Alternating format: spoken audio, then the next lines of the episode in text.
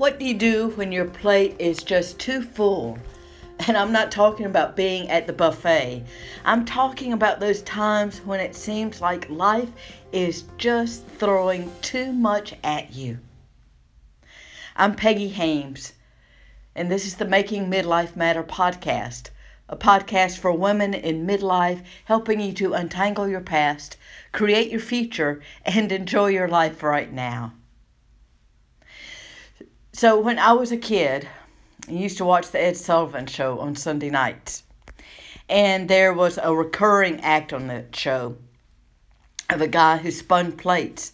He had these long, tall, skinny sticks, and he'd put dinner plates on top of them. And he'd give the plate a spin, and it would stay there balanced on the stick. So he'd do that with one plate, then two plates, then three, then four, then like he'd have a dozen plates going. And he just had to keep running frantically back and forth to the place to keep giving them spins, giving them another spin. As they started to slow down and he could see the stick start to wobble, he'd run over there and give it another spin. And then over on the other side, the plate was slowing down and the stick was starting to wobble. He'd run over there and give it another spin.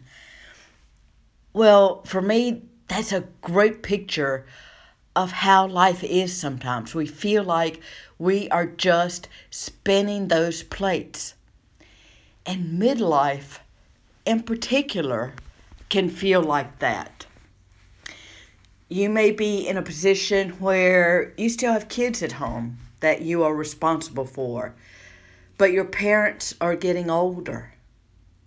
Or you don't have kids, or your kids are launched in their own lives but your parents are getting older and your job is getting even more demanding and you've reached a place in your career where they expect so much of you or maybe they expect you to travel a lot or maybe you, your company has just gotten bought out by another company and you don't know what in the world they're going to expect of you. So you have these these all-consuming demands from that part of your life and then these demands for family members and it may be your parents it may be a spouse or a partner who is you know you're in that in sickness and in health part of vows you're in the in sickness part that they are either in declining health or, or they've uh, experienced some sort of disability that has changed your lives completely. But part of your relationship now is helping care for them. Or it may be that you have a special needs child, and as they've gotten older and older, the needs have gotten more and more complex, and the solutions seem harder and harder to find. And on top of that, you may be caring for pets and homes and sometimes yards and all of the stuff of life. And you can feel like, you know, there are days when you just want to walk outside and scream and say, enough, enough. I just, I can't do one more thing. And you just feel exhausted all of the time. Now, I went through a period like that in my own life and it started out with me being hit by a car when I was biking. So I had my own temporary disability I had to work through. Um, I was non weight bearing for five months, which affected my business, my counseling practice, and then went into caring for my own aging parents and cleaning out our house of 50 years that had a full basement that was full. And while I was trying to take care of my own house and my own yard and my dog and two cats, one of whom was diabetic. So sometimes life just piles it on. I've got a picture of me with my two brothers that was taken right before my dad's funeral as we were we were at the house at my niece's house waiting for the, the funeral car to get there and we don't have many pictures of the three of us as adults because we live in like all different places in the country. And it's a great picture of them, but I hate that picture because I look haggard. I look so very tired. I mean, that was years ago, and if you took a picture of me now or looked at me now, that picture would actually look younger because I was so absolutely exhausted and worn out. So it, I'm going to take another podcast, a whole separate podcast, to talk about dealing with aging parents because I think it's a, a topic all unto itself. But today it's taking a more general view of just how do you survive when life has just pulled put so much on your plate and you feel like you, you can't even breathe. There's so much to do. So, the first thing to remember, and this is really important, is that if you have some big additional something come into your life, like parents getting older or your spouse or your partner getting sick, you cannot continue everything that you were doing. Something has to give. Uh, it may be you have to take FMLA leave, or maybe you, you, you can't do that for whatever reason. So you have to look at okay, what else can I give up? I was was very active in my church, but it was about a forty minute drive away at that time. And in those years that I was caring for my dad, I I did very little. You know, I, I didn't teach Sunday school, although I love teaching Sunday school, but I, I didn't teach a Bible study class. I rarely sang in the choir. Lots of Sunday mornings I just didn't go. Not because I, I didn't need that community, but because I was so absolutely exhausted. And that was the only time I had in my life to take care of my dad's bills and, and business and all of that. So, all of that's to say is figure out what things give you life. And as much as you can, make room for them. Find little spaces for them. If you like to sing as I do, maybe it's not, you're not in choir practice every week, but once a month you can get there. If if you like uh, if you're renewed in nature, then make a space to take a 15 minute walk and just let yourself be. But give up those things. Uh, first of all, give up those things that you're doing because you feel like you should. You know, whether it's a civic group obligation or something at church or in your neighborhood, you know, you're, you're president of your neighborhood association or you're on the board for the HOA, those kinds of things you can you can jettison. You know, when the, the, the old story about ships and storms, and one of the things they do is they lighten the load and they throw overboard anything that's not essential. That's what you have to do right now. You cannot simply add this.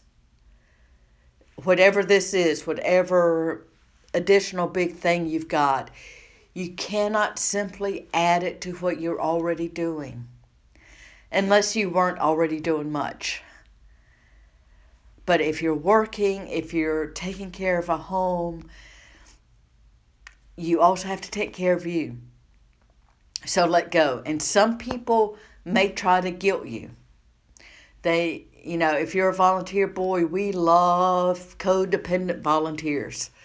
We love people who cannot say no. So when you all of a sudden start saying no, there may be some people who are unhappy with you. They may give you this lecture about how you're leaving them in a lurch or you're you should live up to your responsibilities you got to just let that go. If if they have responsibility, if if say you're you're teaching a class, volunteer class, whether it's a knitting class or a, a Bible study class or whatever, and you go to the person in charge and say, I'm sorry, I, I can't do this in this season of my life, it then becomes their responsibility, not yours.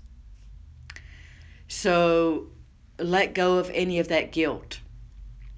And as we're talking about guilt, this is a great opportunity to remind you that you are not going to do it perfectly. You know, we, we guilt ourselves because we feel like, oh man, I need to be with my parents 24 7, or I need to, to do every single thing with my kids that I was doing. You know, I need to, to show up at every soccer game. And you may not be able to do that. You may not be able to be Florence Nightingale and St. Teresa all rolled into one. You're going to have limits. And you're going to have bad days. You're going to have days where you rise to the occasion and you shine brilliantly. And you're going to have days where you don't. So every day it's about just doing the best you can. And that best is going to look different from one day to the next. And that's okay. Uh, sometimes it's imperfect because we're not able to give this person everything we want to be able to give them. You know, we, we want to be able to give our parents the um, the final years and the and the really high ticket retirement community where they have a concierge and they you know, bring in massage therapist and, and the symphony gives concerts there. But you just can't do that because it's so freaking expensive and they don't have the resources or you don't have the resources. Or, you know, you, you may find if you are, are caring for a spouse that there are days you just want to get out of there there are days when, when you love them, but you are so tired and resentful. And you just want a break and you just need a break. You are not going to do it perfectly. Some things are going to fall through the cracks. Um, you're going to disappoint some people. You may even disappoint yourself. That's just how it is. And the more you can try to make peace with that, the better it is because sometimes life itself is hard enough. We don't need to add anything onto it. We don't need to make it harder. So if you're in this stretched thin place, don't make it harder than it has to be. And, you know, sometimes the people we are caring for whether a spouse or a partner or a kid or a parent or, or someone else, sometimes they are not always saints. And it can be brutally hard when not only you are stretching yourself thin to care for them, but they're not being like real thankful or grateful or appreciative. So let go of the idea that you have to do it perfectly or that there even is a way to do it perfectly. The biggest thing is you have to care for you. And I'm, I know I'm going to sound like Oprah with a stuffy nose here, but you really do have to care for you because if you don't, then you're going to break down emotionally or physically or both, and then you're no good to anybody. Um, one of the years that I was caring for my dad at Christmas time, when when all the rest of the family came into town, um, I got strep throat, and that was like no surprise to me. You know, I get this highly contagious illness, which means I have to isolate myself and just lie in bed and do nothing while the rest of the family who is now here who now can look after my dad. You know that was like yeah i understand. I get it. I understand why i'm sick now. This is my break. It's pretty sad. Strep throat has to be my break but that's it so what does what does taking care of yourself look like? I mean we, we therapists we, we throw that stuff around a lot. What does it look like? Well, it's going to look different for everybody. Because what what renews our soul is different for everybody. But one of the things it looks like is finding a way to take advantage of those things, even for just a little bit. Like taking a 15 minute walk, like running an errand and just letting yourself, oh, sit at the coffee shop for 20 minutes, just with a book or not, but just sitting there without any other obligation. Pay attention to the things that renew you. This is a marathon. This is not a sprint where you go all out for a short period of time. It's like a marathon that may include some sprints in it. I remember there was uh, one night they called from my dad's retirement home and they were taking him to the hospital. So we went to the hospital and he went to emergency room and and you know by the time he got admitted and got into his room and I could go home it was like three a.m. And the bad part is that later that day I was leading a retreat. Uh, it was a Friday afternoon. I was going to start leading a retreat for the rest of the weekend. And I remember being so exhausted I was like standing in the shower, just praying. It's like, God, you got to take this one because I don't have the energy to do this. So, this leads to the second point, which is, or the third point, whatever we're at. It's asking for help. Now, sometimes that looks like prayer and you can be as honest as you need to be in prayer. You can shake your fist. You can complain about the unfairness of it all. You can whine to God about how you just don't want to do this one more day. And that's really not whining, that's just where you are. Or you can be like me in the shower saying, I can't do this. This is too much. I can't do this. You got to help me. You got to take some of it. And incidentally, that retreat went beautifully because it wasn't just me. I, I had some help there.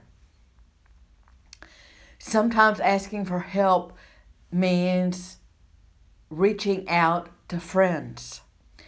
One of the things about caregiving is it can get so isolating. And so we have to reach out to friends and first of all for for breaks you know can meet me meet me at the coffee shop and you just kind of unburden. This is where i am. Sometimes it's uh let's go play tennis. I'm going to be awful because i haven't played in six months but i just need to hit something and better a tennis ball than anything else. Um it may be i really need to get out and do this thing. Can you come stay with mom? Um, there was another time I, I got strep. I think that's where my stress was showing up. Uh, when my mom was still living and, and she was in lots of pain and needed to go to the emergency room. And my dad needed somebody to be with him at home, and I had strep throat. I couldn't be around either one of them. And so I had to call a couple who were good friends of theirs and just say, help. And it was like eight or nine o'clock at night. I had to say, help, can you, Sarah, can you take my mom to the emergency room? And Garland, can you stay with my dad? And they were good folks and they did just that. You can't you can't really do this alone. You know, when you're running a marathon, there are these rest stations along the way where there are all these volunteers who will, will hand you uh, a cup of water or a cup of Gatorade or some kind of energy snack. You can't do it on your own. So reach out and what's hard is sometimes you reach out and you don't get what you need because that person doesn't understand how desperate you feel or how brutally hard it is.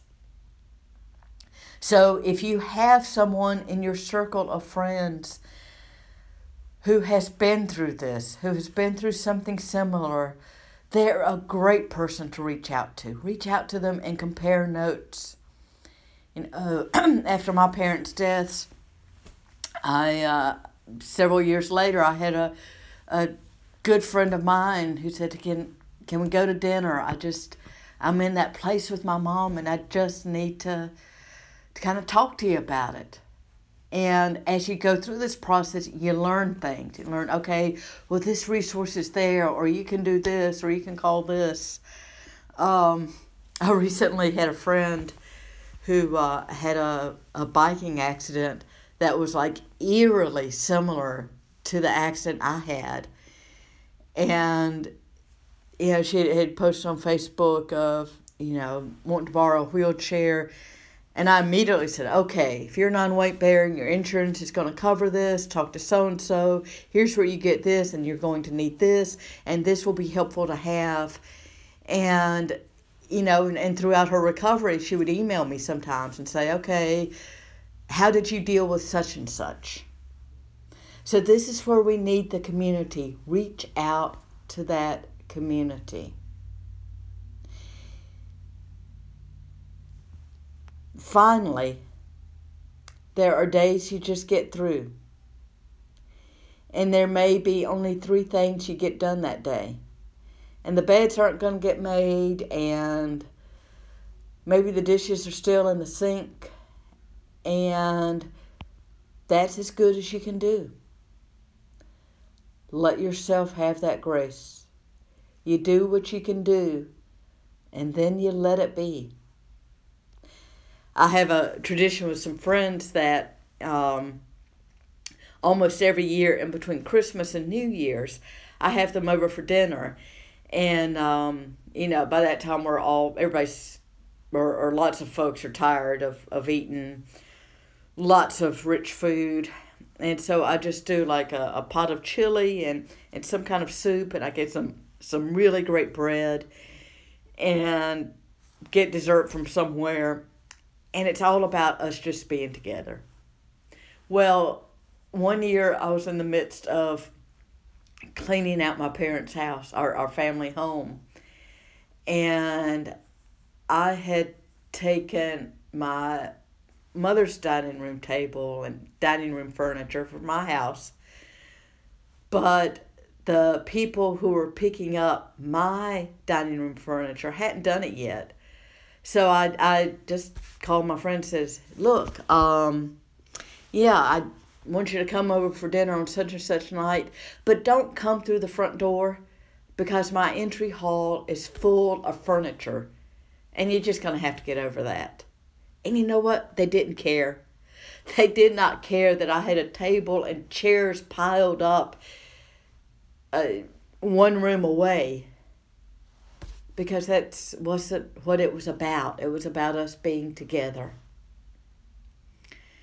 So lighten the load, reach out for help and support, and find those times when you can can hold on to what's good for you. reading a book, taking a walk, coffee with a friend, dinner with a friend. It's a marathon. So I hope this has been helpful for you. I'd love to, to hear your feedback. If you have questions or comments, you can email me at info at heartcallings.com.